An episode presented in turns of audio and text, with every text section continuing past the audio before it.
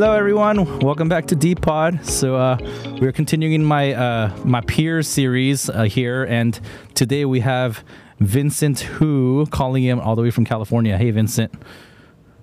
Hello, DP. Nice. It's Hi, everyone. It's good to uh, have you. Vincent's actually, uh, I think he's like a faithful listener to Deep Pod. So, you know, I just, Yeah. uh, I think he's very happy. He's smiling really big right now, and he's happy to be on here.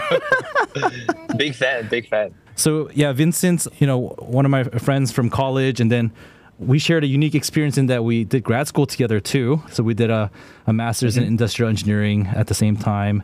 So maybe we could just start by sharing some memories that we have from those days. Yeah. I, I I have.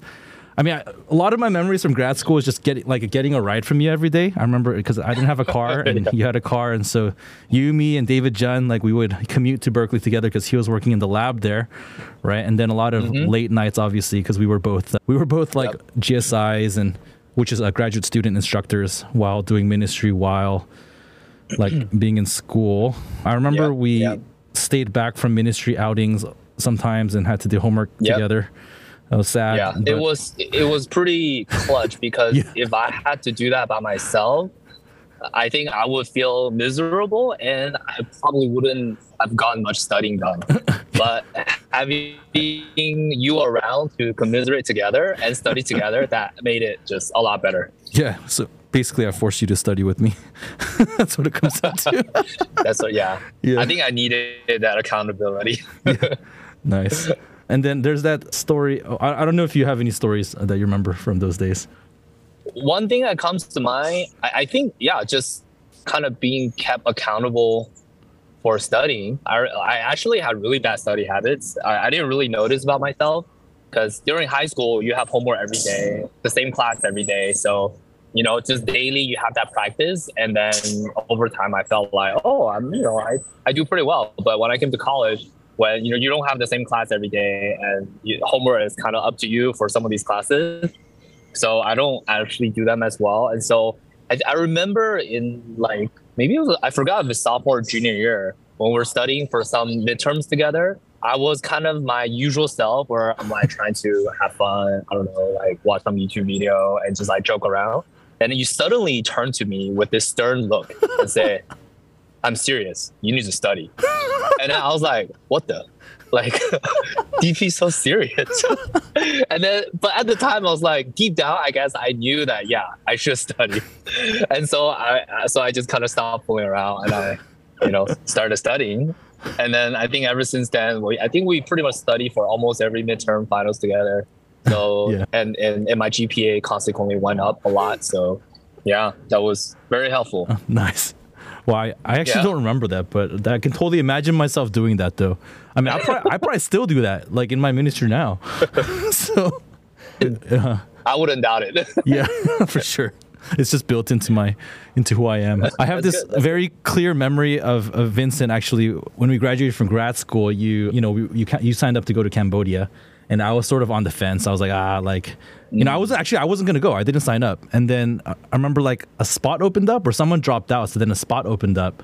And so then you were like mm. telling me about it and, and like, hey, like you should go. And I was like, oh, like, and I, I think I was worried about finances then, you know, because like it was like, mm. you know, right my financial aid was kind of running out, and then you know I had, we were going to start work for a couple months. So then I remember bringing that up, and you said something like, "When did like money ever prevent us from like serving God or something?" and I was like, "Oh my gosh." I felt so like pierced by that. I don't even know if you like remember that, but that was yeah, I don't actually. yeah, I I, I totally don't. I don't think that's very characteristic. no, it wasn't. That's said. that's what was so shocking. It was like a Holy Spirit moment or something. yeah, yeah. It, it, it's the Holy Spirit. It wasn't Yeah. me. Yeah. Yeah, so that that was mean, if- probably life changing for me actually because that mission trip was really influential for me. So I see. Maybe I just happened to be at that same spot. If it's someone else at that same spot, like God- the Spirit would have worked on that person. yeah, So yeah. yeah, yeah. The spirit gave Yeah. you wor- words to speak. So. If I were really like mature and spiritual like that, I think I would have offered to pay for your trip and and then say, hey, you know, when when when will we let finance stop, you know, from like stepping out and Oh, dang, here, yeah. I'll pay for you. Let's go. Oh, that would have been like super. Yeah, that would have been super poem. What we call poem, like very like memorable. Yeah, yeah, yeah. that's funny. So why don't we just maybe just tell us a little bit just about yourself for listeners, like you know where you're living now. Tell us about your family, and then like what ministry you're serving in and where you work. Sure, sure. So I'm part of our Berkeley church here in Alameda, California, at the headquarter. So I recently got married in actually January this year. It was a very joyous occasion. Very joyous occasion. Uh, not just because, not just because of the wedding, but also got to see all of you guys. Flying in from all over the place. I remember Suzanne was commenting how this was a, a church-wide event. I know. Should have put it on the church-wide calendar. I know. So many people were awaiting Uh, your wedding, dude. yeah, yeah, yeah. So definitely very thankful, just kind of seeing God's faithfulness over the years, and I mean, again, not just in the in the marriage, but also just in the peer relationships and all the relationship of the mentors and and all of that. So I'm currently yeah serving in Kaleo. It's a it's a group to reach out to coworkers, young working professionals in the Bay Area. And actually, before I got married, I was serving at our San Jose church, San Jose church plant for a year and a half. And while I was there, I had the privilege to start some kind of a ad hoc life group with a lot of post grads who used to check out our church, but they moved into they moved to the Silicon Valley area for work. But they are very open. They wanted to continue to check out and see God and learn more. And so So a lo- a lot of these Um, people are able- not Christian, right? They're yeah, some of Yeah. actually all of them were not Christian, but ever since then, two of them have made decisions wow, yeah. to become Christian. And so I was really thankful for that experience. It's just that privilege that I get to have. So now I'm, I'm here doing Kaleo and trying to reach out to different, you know, people in similar situation, but also brand new people who, you know, maybe have some experience in church growing up, but, you know, they, for some reason, left. And then now they have a second chance to check out church again. And then and then what are you doing for a living right now? Like, where are you working? Yeah, so I'm currently working at LinkedIn as a data scientist, Nice. and I work in the trust org.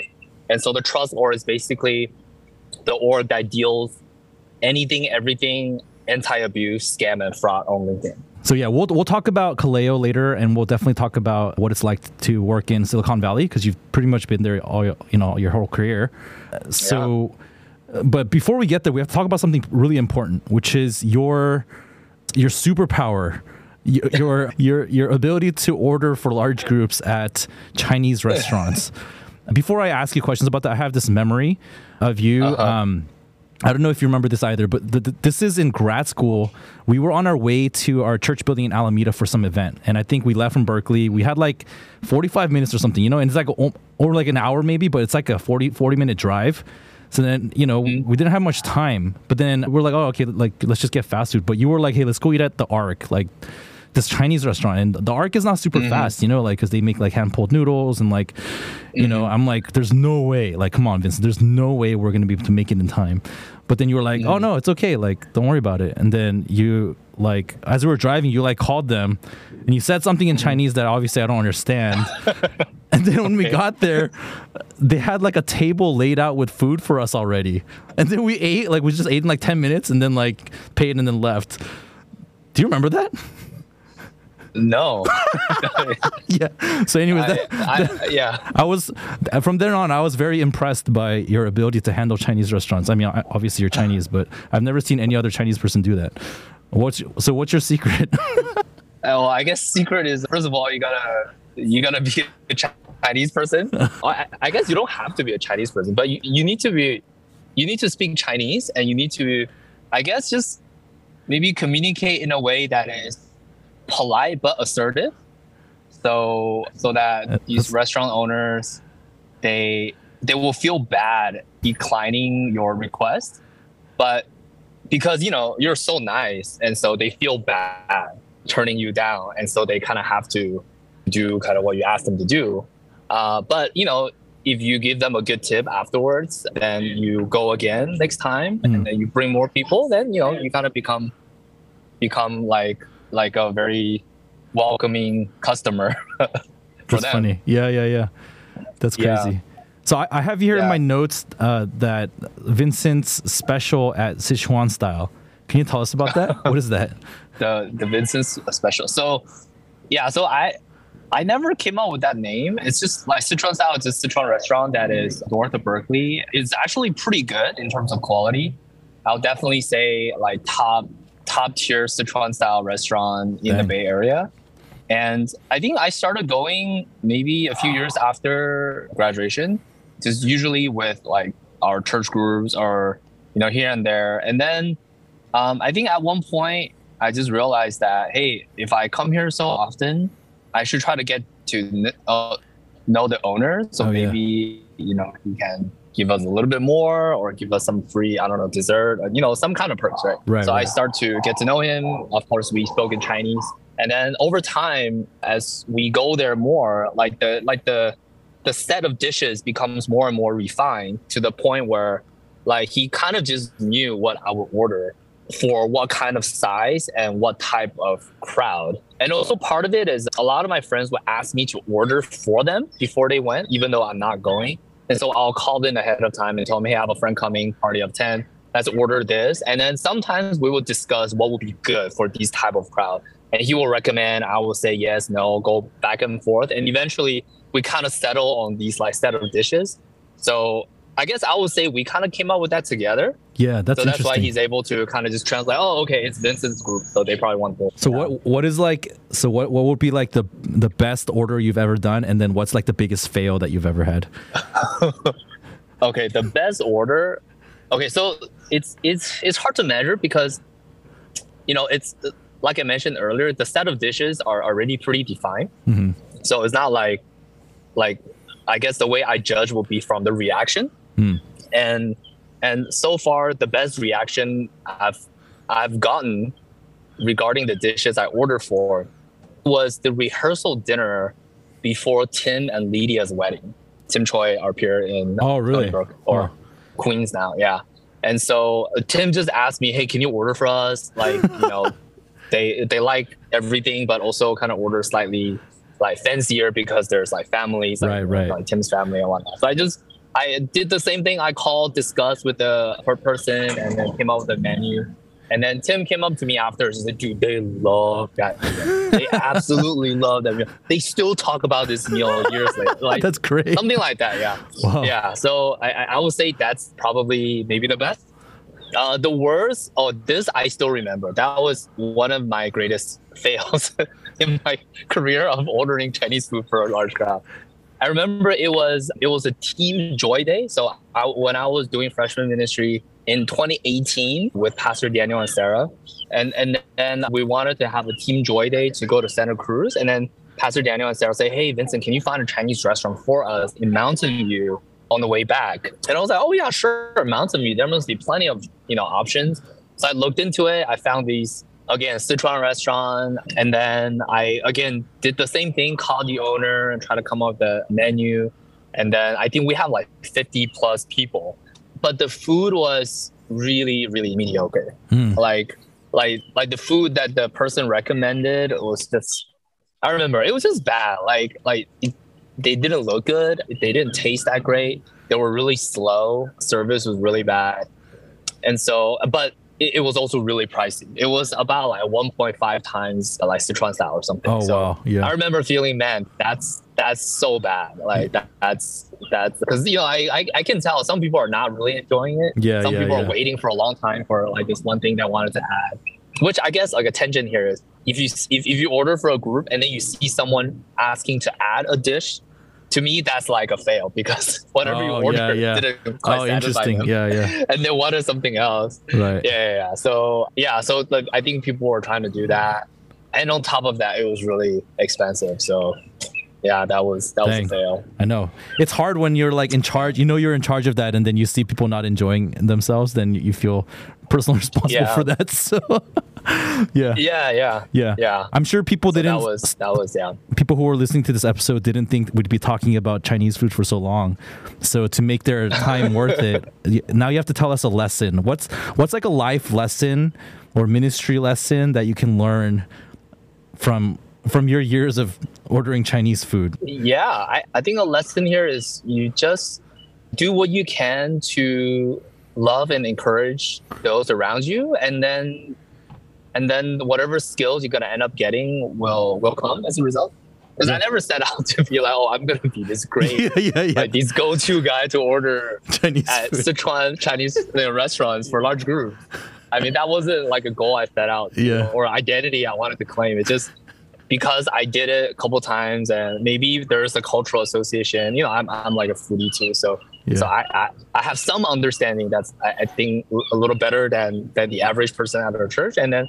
I was I was given the opportunity, and then you you- just did it, and then you try to refine it, you try to improve it with the goal of really kind of giving people a good time, and then over time you kind of, you know, like just solidify some skill set, and I guess in this case it's very specific, but uh, it's something that you know it's as trivial as it sounds. I'm I'm I'm proud to talk about because it brings people joy, yeah, yeah. uh, bring bring people together oh man, it brings a Um, lot of so- joy, dude. Yeah. Dude, I, I just I just need to tell you, I, I had a really good time at your wedding banquet. The Chinese food there was also great. So yeah, yeah, Yeah. I'm glad to hear. Actually, when when you know when I was when when we were planning for the banquet, I told my wife or fiance at the time, you know, I don't really care how it looks, but my number one goal for our banquet is people will have a good time from eating good food. Yeah, yeah. that's what I want. It's great, and I, I think I think there's that Yeah. cer- certain sort of other centeredness that you need to have, you know, when you're ordering for that many people. So, yeah, appreciate that. Yeah, yeah. So maybe we can kind of talk a little bit about you know, so everyone who, I have on we talk about their faith journey a little bit. So do you, can you maybe talk a little bit about like what was your spiritual background coming into college, and how did you get introduced to our church when you came into college? Sure, yeah. So I grew up in China and then I moved to Singapore when I was nine, lived there for six years before I moved to LA for high school. Until then, I have no church experience or any kind of exposure. In fact, my, my biggest church exposure was I will always jump kind of jump over a fence to into a church basketball court to play basketball there. I was so lazy that I wouldn't even want to walk extra block to walk in through the front door. I would just kind of climb through their fence. and then after I'm done, I'll climb the fence to get out again. So that was my greatest association with church until high school. Uh, and then, yeah, uh, in, in high school, I was in LA and then I was uh, kind of introduced by a family friend to start attending a church just because the family friend told my parents that in America, high school is a very tumultuous and dangerous time. If if your kid don't doesn't go to church, you know, he might get pulled into gangs and like violence and all, like, all these scary stuff. So my parents got really scared. Like, okay, you're going to church, and so that's how I started going to church. And then eventually, I started to just know the people there. I, we became good friends, but I really had no understanding of what Christianity really is. There's Hmm. no sense of like personal relationship with God. To me, it was just, oh, these people are nice, and they're we generally try to be nice to each other, and this is my social group, and that was good enough for me. I didn't really care whether this whole thing is true or not. Hmm. But what it did for me was I really wanted to look for a church coming to college because I wanted to replicate that experience. Just having a group of friends to to hang out with and d- don't do anything too crazy.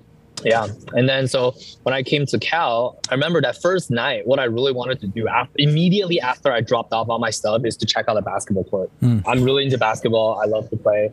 I wanted to go out there and kind of test it out, you know, to, to see where I rank among, you know, like people there. And then it was that night I ran I ran into a lot of our church staff and some other seniors and we played, we had a good time. And I distinctively remember that they were actually really good, but they're not cocky.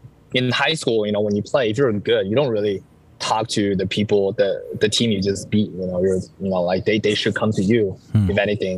So I remember that was very different. And I remember Joe, who had an iPhone at the time because he worked at Apple. So, oh wow, that's really cool. And then he asked for my number, and I was like kind of flattered. Oh wow, he's asking for my number. Okay, sure. And then he like even took a picture of me for like profile photo. Because at the time, smartphone wasn't too like like prominent yet, right? Right, and right. then saving a profile picture for someone is even less common of a thing. So I remember that was oh kind of a very new special experience. All that is to say, it left a good impression on me. And so later on, I was invited to check out more events along with my high school friend. And so I went, and then you know, like after a while, I I just decided to stick around Hmm. because one one main reason was because at the time I was a self-professing Christian, but I saw that you know the way that the staff they're living their lives this is very different and very joyful. And i just knew that if i wanted to take my faith seriously i need to learn from them. Hmm. and even though their life can seem really busy but i deep down i knew that oh this is what i should do because i call myself a christian. So i decided to stick around and just kind of almost see it as oh yeah i will join this AP prep course because I know eventually it's mm. going to be better for me.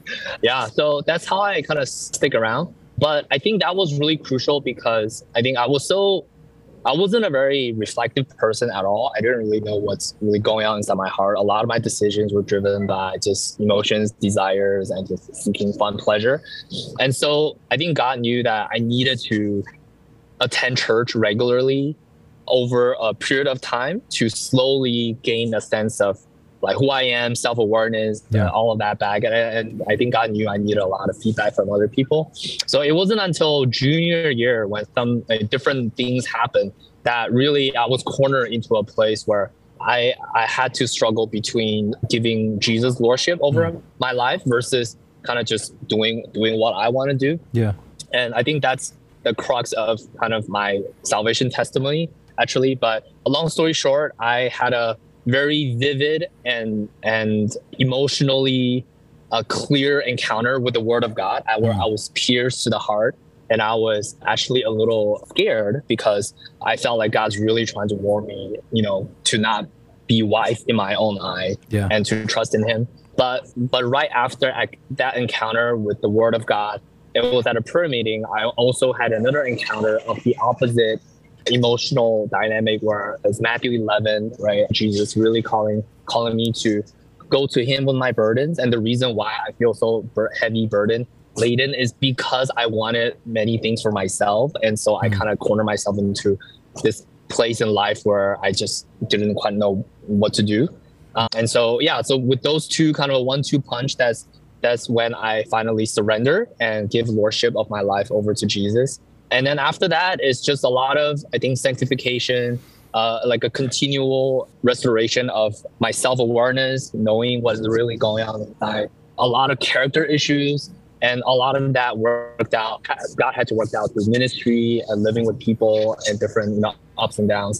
Just you know, senior all the way to all the way till now. Yeah, yeah. Just that whole process of sanctification. Like, so could you tell us maybe like as you think about that decision that you made junior year of college uh, and and to the rest of college, right? What was like a spiritual high point and then a spiritual low point? Like just as you as you think about because you know we all we all after we make that decision to follow Jesus, there's yeah. times where man like you know Jesus takes us to the top of the mountain and it's it's really special yeah. and and then there's the times where we we're just like dragging our feet and it's really hard right? But there's things to learn from both. So I don't know if those yeah. comes to mind for you.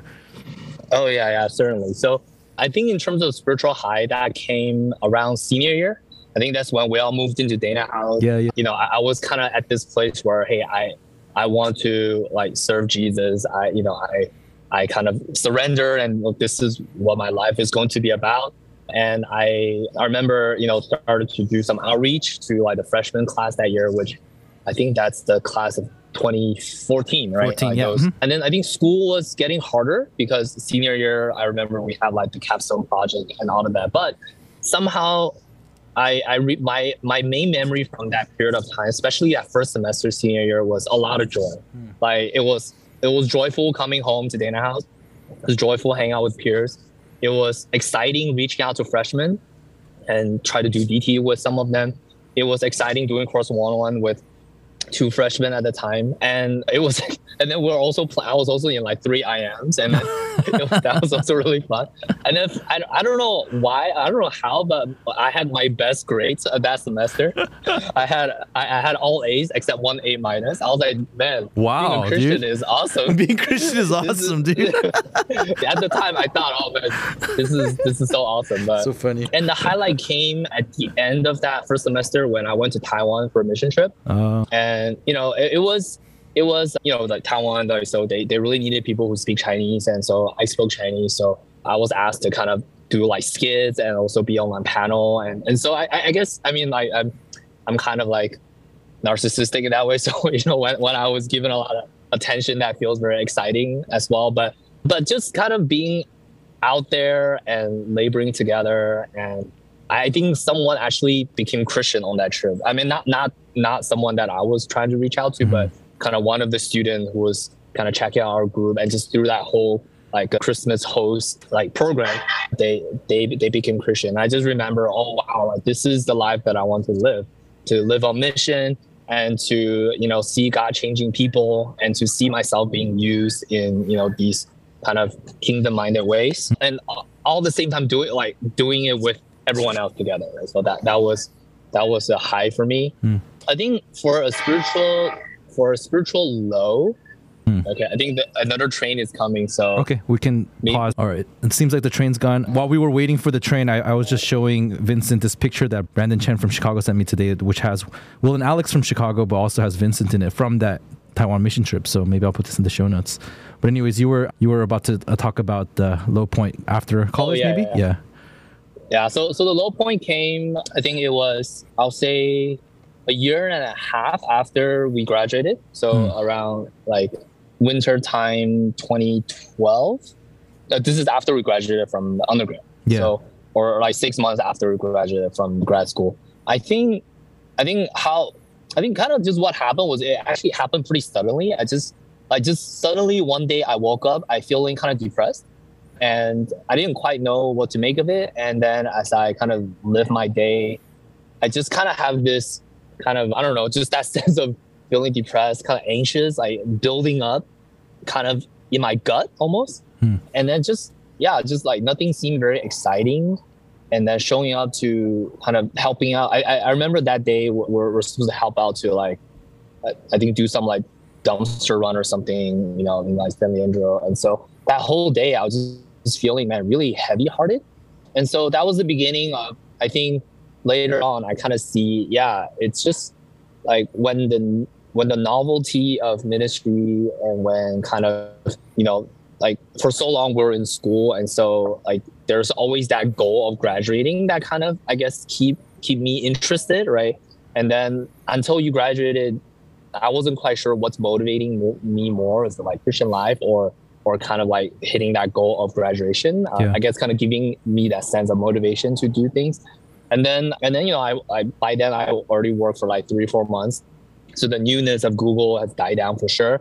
So I think just a lot of different things kind of coalesce into this uh, feeling. Yeah, like there's nothing more to look forward to, hmm. and I've experienced all the excitement that I I wanted, and I think looking back, I realized yeah, that's the time when maybe there is that initial jump start, that initial high, or people call it like the honeymoon phase of you know after you became a believer. But at one point, a lot of the newness will fade and your true conviction gets revealed. And that's when you can actually start working more on to see, okay, where I lag, where I need to build my, like build my foundations more. And so, yeah, I remember, yeah, at the time it was very disorienting because I didn't quite know what is going on. And I thought, oh, maybe it's because I didn't confess certain things that happened in the past. I should confess. I remember going into this confession, like, like tour where I I sought out my previous leaders and tell them, hey, there's something that happened I didn't tell you before. Hmm. And then I mean that that's I wouldn't say that's like completely like a miss, but it didn't like solve the whole thing either. Right. I think it did something, but but yeah, I I think eventually it's it's though like now looking back, it's just a time for me to really like my foundation wasn't very deep and I needed to build more. And a lot of it is my identity as a sinner and how you know how how is the gospel personal to me at that level and um, and then you know just through through different things happening at the time I like and I think it took like a few years for me to slowly kind of gain that very palpable and real sense of oh man I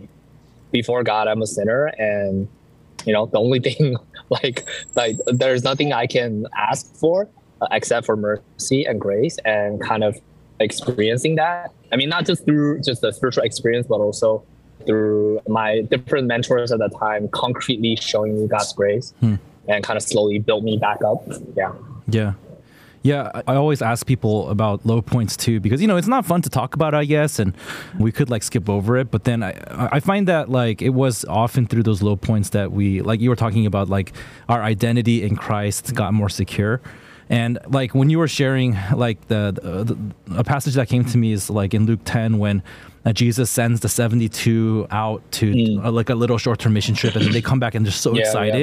Right? And they're full Yeah. of joy, right? Because they're like even the demons are subject to us, like in your name, right? And it's like so awesome. They saw Satan fall, and then like Yeah. Jesus celebrates with them, but then he says, "Don't rejoice in this though." Like rejoice that your names are written in heaven, and so it, it- Yeah. it's there's that dynamic. It's sort of like when when all the like exciting things in Christian life, like you know, you start ministry, and you know, I, I'm thinking about some of our you know recent grads here in Chicago too, right? I mean, it's going to be exciting for them to like join as post grads and experience some Mm-hmm. stuff, but then.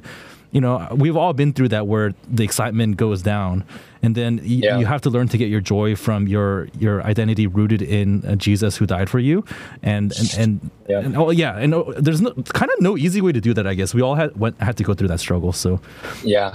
yeah, Sooner or later, I think if you're serious about it, you have to go through it. yeah, you have to go through it. Yeah, and it's not Yeah. always like you know it, it, it looks different for every person, which is why I ask about it. So yeah, so so since then, you know, you've been part of a lot of different ministries, but I guess just to fast forward, like right now, you're part of Kaleo. So you mentioned that mm-hmm. earlier.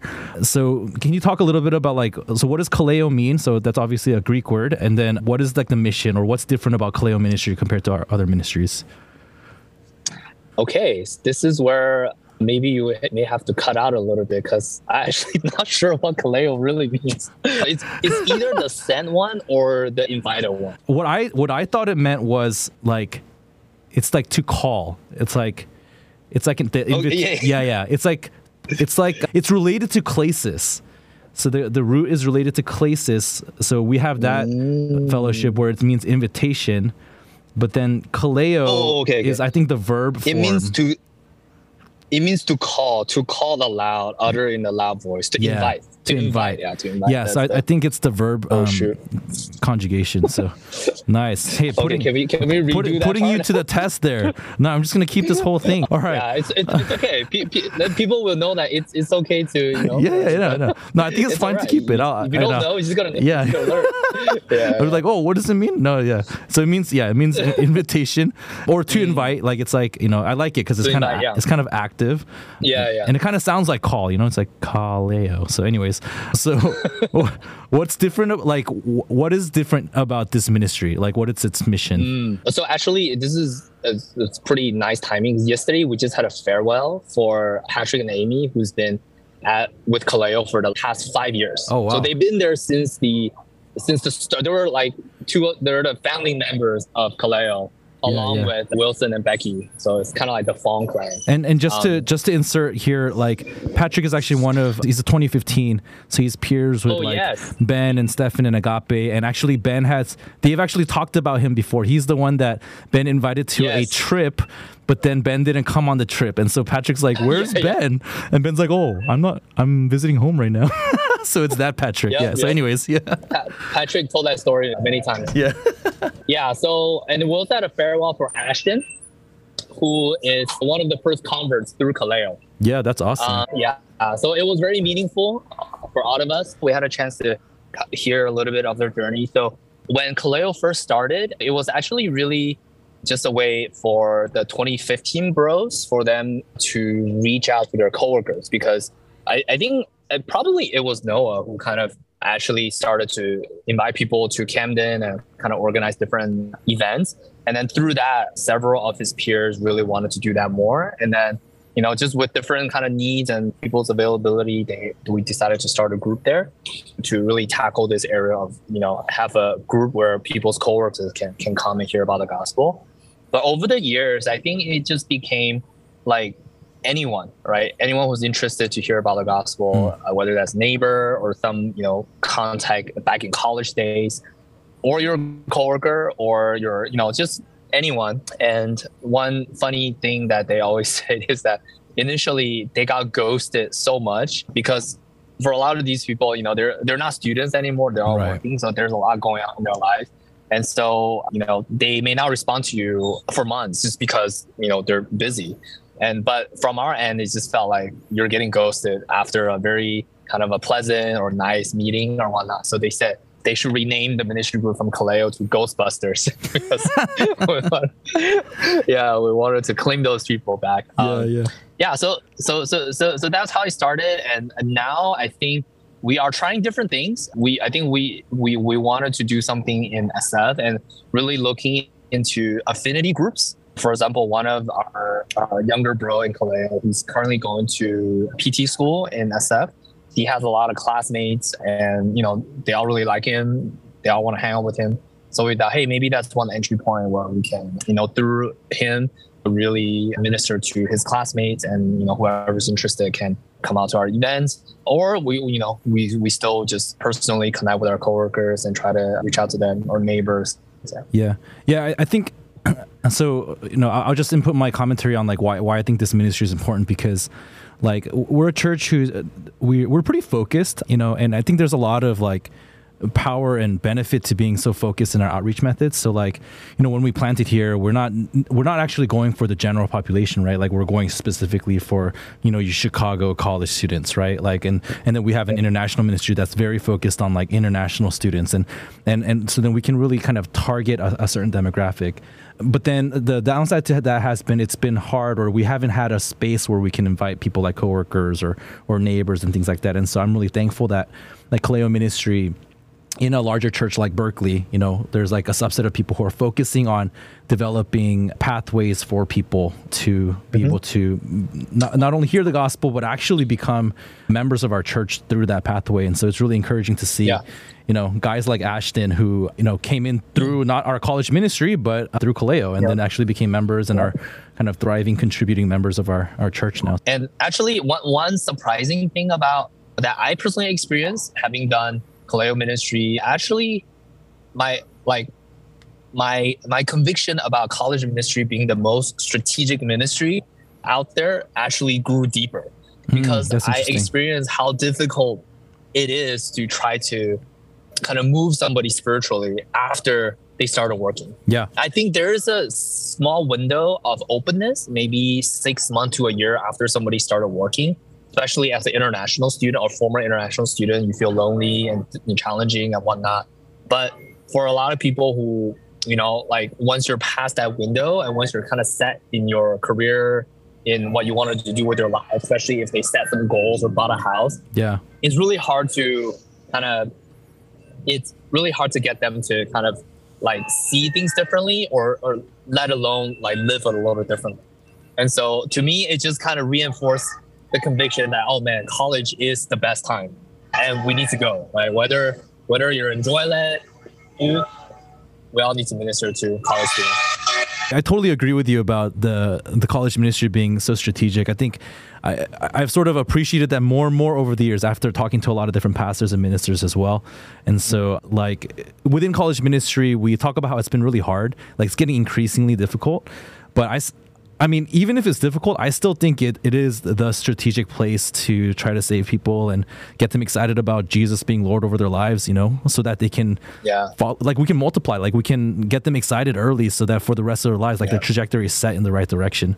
And yeah. when you were sharing, like, you know, I was thinking about like the parable of the wedding banquet where God's trying to like invite these people, but then, you know, they have like, they bought an ox or they got married. And so then like they can't come to the party, right? So it's sort of like that. Like, yeah. and uh, I mean, I think you, you must feel that a lot more than than I do. So, because yeah. you know, for a college student, it's all theoretical. Like, I want a house in the future or something, but they don't have it yet. So, yeah, it's kind of yeah. interesting. So, okay, I'm just gonna shift to our last topic here. Sounds good. Maybe you can. So, I want to talk about your your experience for the past 12 years, or I guess 11 years in Silicon Valley. Could you just name drop for us all the companies you've worked for, so that people can be impressed by you? I mean, oh, not oh, to no. just just to give people a sense for you know you actually know what you're talking about when it comes to working in Silicon Valley. So. actually, I don't know. Like, you know, some of these companies, if I name drop people, like, I might lose credibility. Oh yeah, that's true. I don't know. Maybe. okay, so my my first internship was with Cisco, and then after that, I got an internship at Google, and then after that, I got a full time offer. I worked at Google as a data scientist for five and a half years. And then I moved to this at back then an up and coming startup company called Wish, and doing e-commerce. And I was there for four and a half years doing data science. Later on, became a manager. And then most recently, about a year and a half ago, I moved from Wish to LinkedIn, still doing data science. So yeah, so one thing that's been fortunate for me is I never had to pivot into another like domain or something. I always kind of, you know, I, I think IUR at the time was kind of the precursor to this up and coming field called data science. So I didn't really have to like go back to school or like go to a boot camp to basically jump on that trend and to do related work. Yeah. Yeah. So what I want to ask you about is like, so you you've worked at all a lot of these companies and you've worked in a in a field now for the like the past decade that like people would you know kill to be in and but then it's it's, it's interesting because when I ask people to introduce themselves like on Depot, like they don't really talk about their jobs. Like I usually have to ask a follow up question, like, "Oh, so where do you work again?" Like because they're talking about the ministry, right? And so so yeah, like yeah. your identity as a minister was growing and being developed throughout that time, and then uh, and then at the same time, like there's this huge reality of your working life and as a tech worker. Mm-hmm. So, uh, but I'm sure that those came into conflict and or there were some like there's some tension between those two. Could you maybe talk yeah. about like just something that comes to mind with regards to that? Like, were there any struggles and how to balance that? Yeah, yeah, certainly. I, I think I think early on when I first started at Google, you know, a lot of us were living in Alameda at the time, and we had to commute down to, um, at least for me, I had to commute down to Mountain View.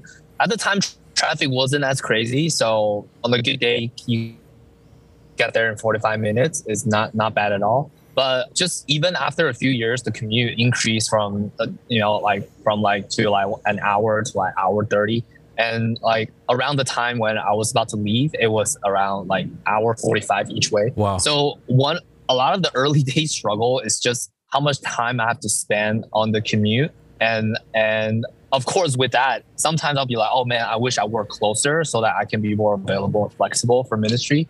But there are other days where I felt like, man, I wish I just live around here. Mm-hmm. Like so many of my other coworkers, they they stay, they come early, go to the gym, work out, eat breakfast, stay at work, and then stay until dinner time to eat dinner, and then I don't know, play basketball. and, it's, and it's all free, right? Home. Free, delicious yeah. meals. yeah, it's all free. And then I was like, man, I really want to do that. I kind of want to work. You know, they have my trainers. I can, you know, like get buff or something. I can play in these IM like sports like basketball. You know, these are all like former nerds. Like, you know, not like I can definitely beat a lot of them. You know, yeah. So there, there, there's a lot of these kind of like personal preference things that that I really would love to, but not able to because I chose to live in Alameda, closer to the church. So for that one though, I I, I don't think I like actively had to like reflect on it or to like really struggle with it. It was just like it's, it's kind of annoying. Mm-hmm. But I think what helped was really just this you're part of the ministry and there's a greater reality there. So it didn't take much for me to just shake out of it. Hmm. Yeah, to, you know, okay, I got to get on this shuttle and I got to just go. Uh, and once I'm back, you know, once, once it passes like uh, Newark or something, I felt like my heart also went from more kind of wanting to be in the world to like okay it's back to the spiritual work kind of a zone now yeah yeah so so that was early on that was kind of the flavor of this kind of a conflict but later on just a more serious one i remember was when i was at wish and you know at the time i, I kind of sort of in a way downgraded the company but for a bigger role where i can experience just more aspects of the business and just gain more experience that way and I, I, I, vividly remember during a meeting after I presented some ideas about, hey, this is how we can improve and cut down costs and make things more optimized. It was very well received. And I just remember a feeling, oh man, like, like there's a there's a rush of I want to invest in this. I want to pour into this and really build something for myself, mm. make a name for myself. I can see myself working hard on these projects and if I kind of work extra hard, I can make some things happen and, you know, get that big raise, get the promotion and kind of gain like a personal worth within a company and really kind of move up the ranks that way. Yeah. And also like the, the Wish office was located at the time on the top floor of one Sansome building, which is it's like the 41st floor.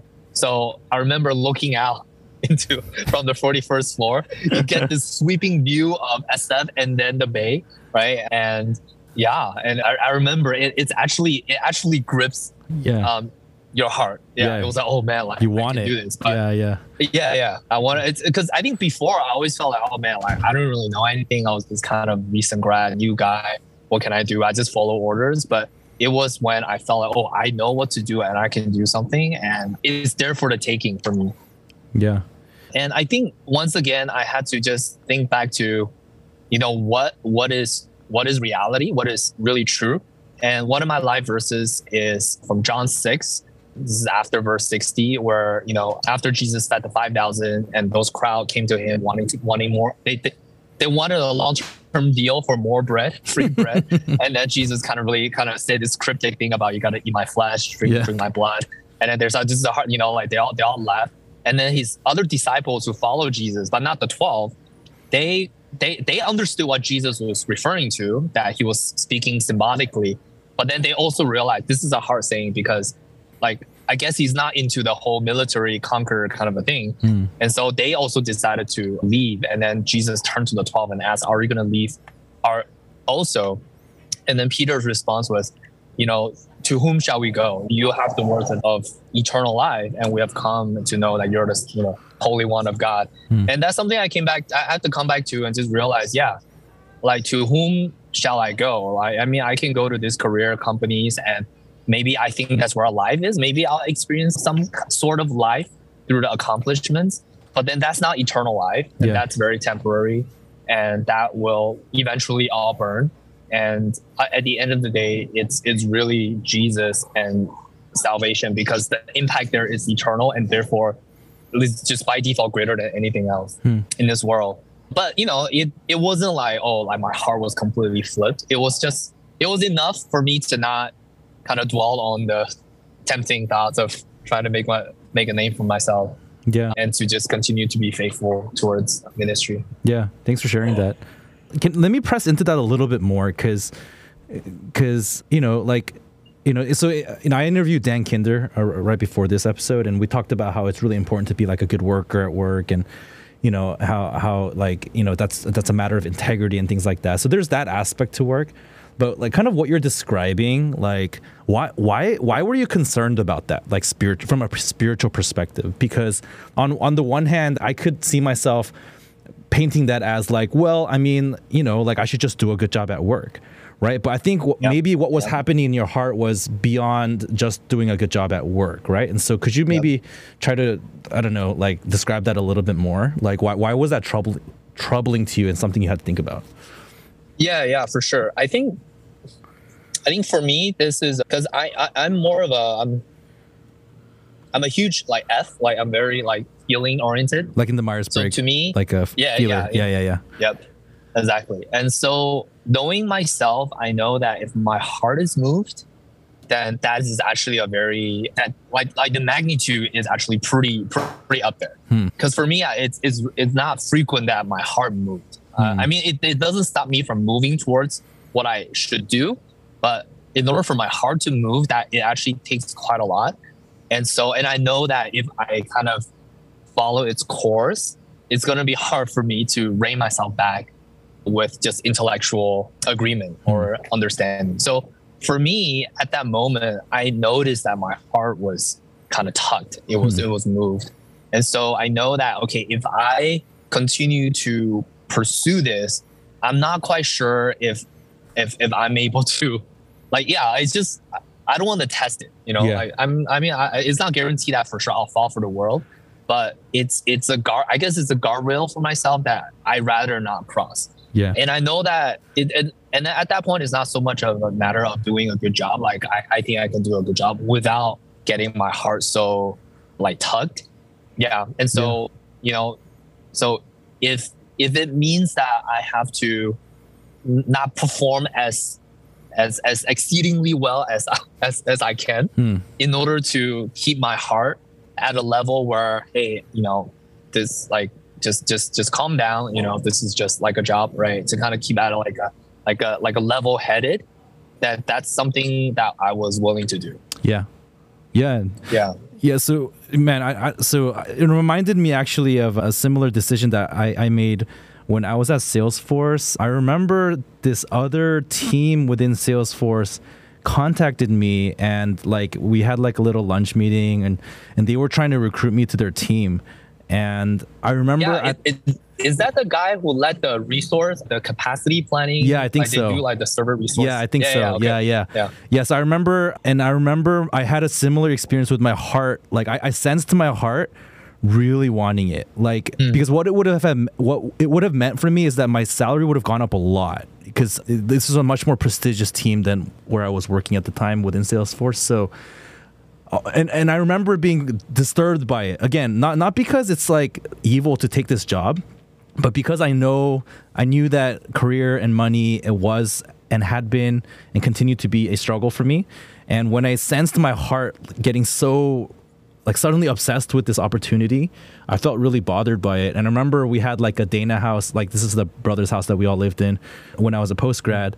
Like we had like a house dinner or something and some sharing and prayer time where I I think I, I brought it up. It was sort of my like this was my way to just share and just get it out there because it was something I had been thinking Yeah. about and tell and just like yeah. tell people, hey, I'm not going to go after this because I really was disturbed by like how my heart was moving. So yeah, sometimes you just yeah. gotta I guess make those kinds of decisions to protect your heart. So yeah, Yeah. I appreciate you sharing that. Maybe just like what's what's one way in which you've seen like ministry and your work overlap like so are there things you learn in ministry that are helpful in work and then or, vice versa like things that you've developed in work that have helped you in ministry Yeah, I, I, I- I think it really gone both ways for me. So I actually wasn't a very good worker, just like how I wasn't a very good student. so like ear- early on, I was kind of like the oh, I'll just you know do what I'm told. I don't care what I do, and and then and then I'm gonna you know use whatever time I have to just do ministry. I don't want to make career idol. Kind of like Mhm. like the very like an uh, yeah, overly that. simplistic way to think about it Yeah, yeah, exactly. Overly simplistic, Yeah. and then that that eventually resulted actually in kind of a poor performance, Mm. and I, it was like a, after a series of like kind of management changes. So I was kind of put into this role that I wasn't a good fit for. I was given a chance by my former boss to follow him to a new team to Google Cloud when it was first starting. But I was like, I but he told me it's gonna be feel like a startup because it's busy. I'm like, ah, no, I don't want to go there it's it's you know it's, it's gonna be busy. I was just I'd rather stay do something I don't like so that I can you know keep the current kind of way of things. But then I was not I was very bad at it because that role requires a lot of planning and communication, which I really wasn't good at. Hmm. And so it kind of lead to some like performance issues. And then and then so so that whole episode of trying to recover from that and learn from that and humbly receive that feedback from from your manager who is a worldly guy versus your a church mentor you know? It, it, it- that was kind of hard but i'm really thankful for my church mentor dave at the time Mm. because he himself was a senior engineering manager. So he gave me a lot of these like hey look you know like if, if i were your manager you know, i would do the same thing just because you know like i have my responsibilities you you know you you need to deliver some stuff. So so so that period of my life what happened at work and the standard they expected at work really helped me to just learn how to like get on top of things Mm. and to communicate better and to not like procrastinate. Because you know like at, church with ministry there there's there's always grace right? And you you, you uh, sometimes things change last minute anyway. So like sometimes my procrastination work in my favor because oh i don't mind changes because i haven't started working on it anyways.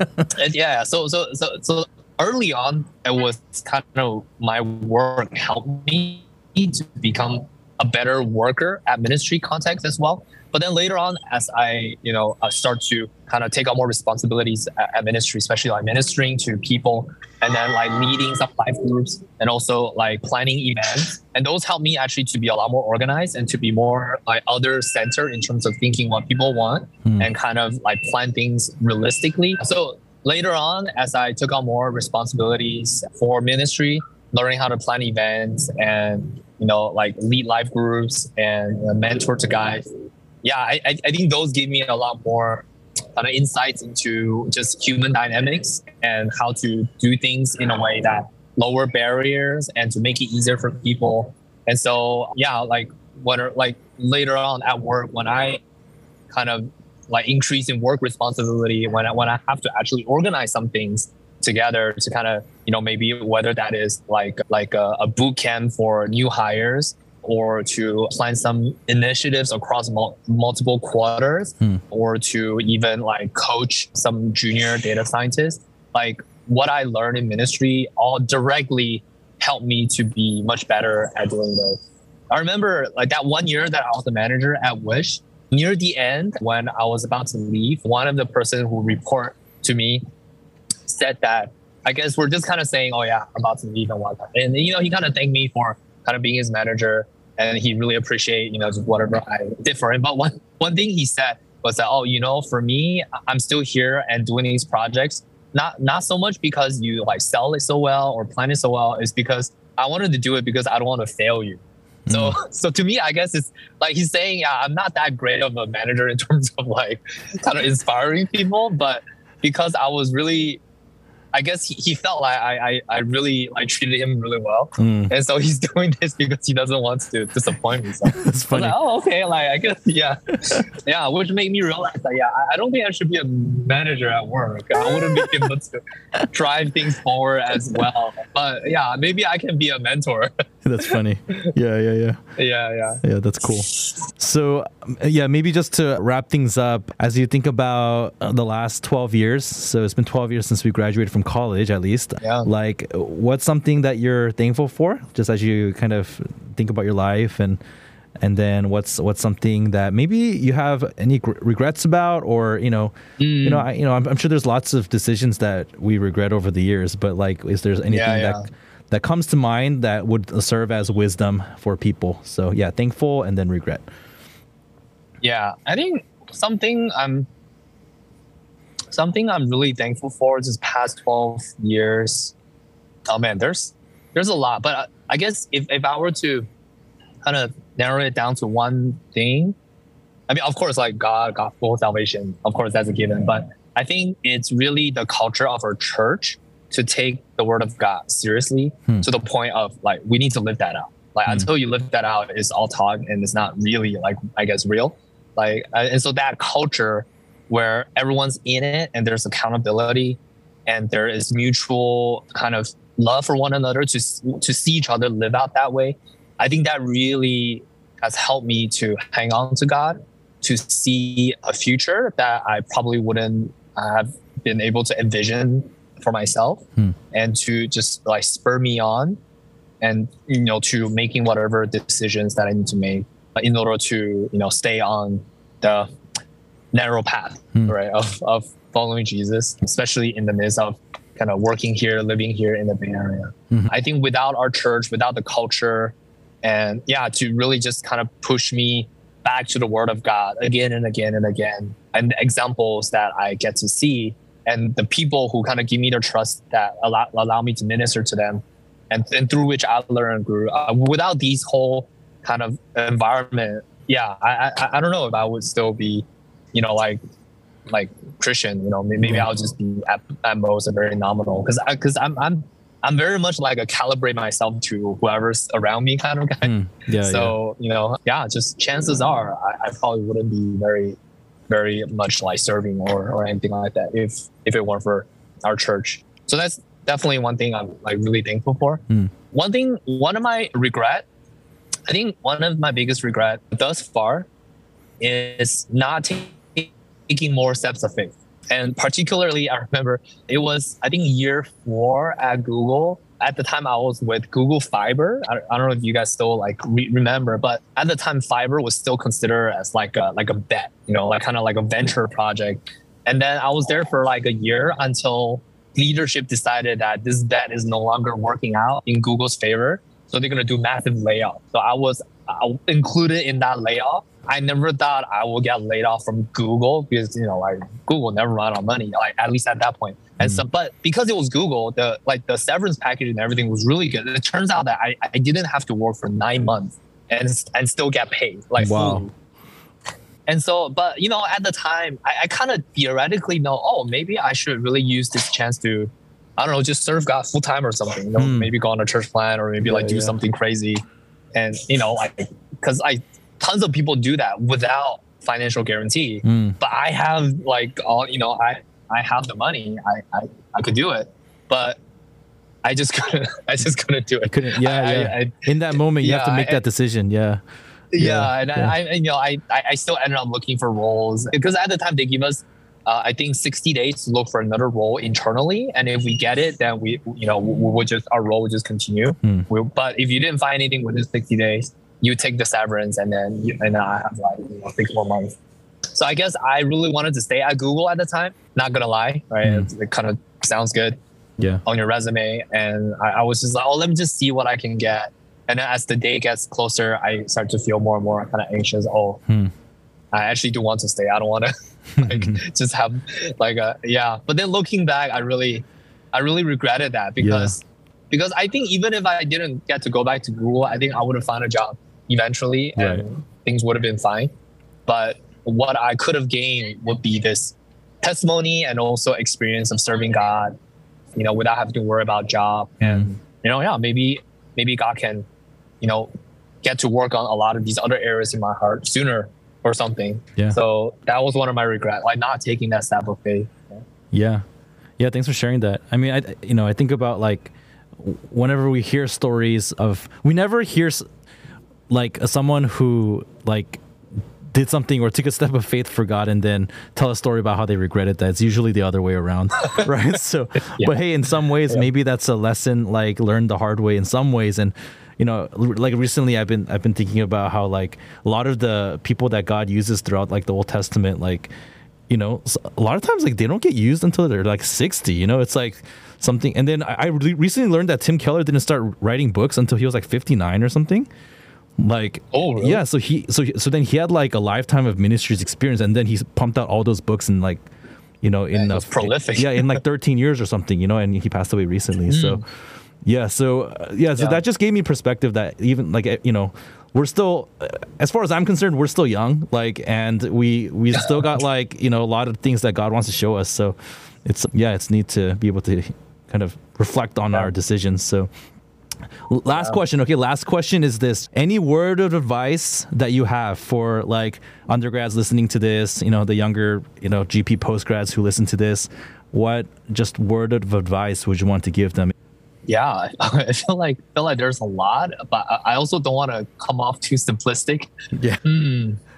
what would i okay so i i will say first and foremost hold on to people hold on to especially the people who brought the gospel to you and kind of loved you and and and kind of brought you like kind of show you a viable way of living christian life Hmm. right like hold on to those people regardless of what you're feeling or experiencing in your life Hmm. uh, yeah some yeah i think it's because as i think back to my own story a lot of the ups and downs that i that i experienced whether that is temptation at work or kind of character issue or all of that like I, I am where I am today because just simply because I kind of held on to people and then they kind of helped to speak sense, perspective, and you know peace into me. And so I think I'll say yeah, holding on to people is really a big thing because sometimes I don't know, depending on what kind of personality you are and what you're going through, you may not want to tell people. Hmm. You may not want to tell people until like it's last minute, or you may not want to tell people at all. But you're robbing yourself of a lot of blessing and a lot of perspective, a lot of wisdom. Hmm. You know, if if you kind of just try to resolve it on your own or something. Right. Yeah. Thanks for sharing that. That makes a lot of sense. I mean, I think what our world is struggling with right now is a lot of isolation. So it makes sense to Yeah. like hold on to people and people help remind you who you are. And, in our case, you know, we have to be reminded of the gospel and that we're, you know, precious sons and daughters of God. And often God uses people to, to bring us back to that. So Yeah, yeah. I mean, when you don't have enough faith on your own, you need to crowdsource that from from the community. yeah, and I think by default, like most of us don't have enough faith on Yeah. our own, for sure. and, and we need, we need to. Yeah. Yeah. Well, thanks, Vincent, for your time. Yeah. Thank you. All right, hope you guys enjoyed that uh, second conversation in my peer series. Um, I personally just enjoyed uh, catching up with my friends through these conversations. So um, it's been nice for me. But uh, yeah, if you have any uh, other ideas or, or, feedback about what would help you in these, uh, just let me know. All right, see you next time.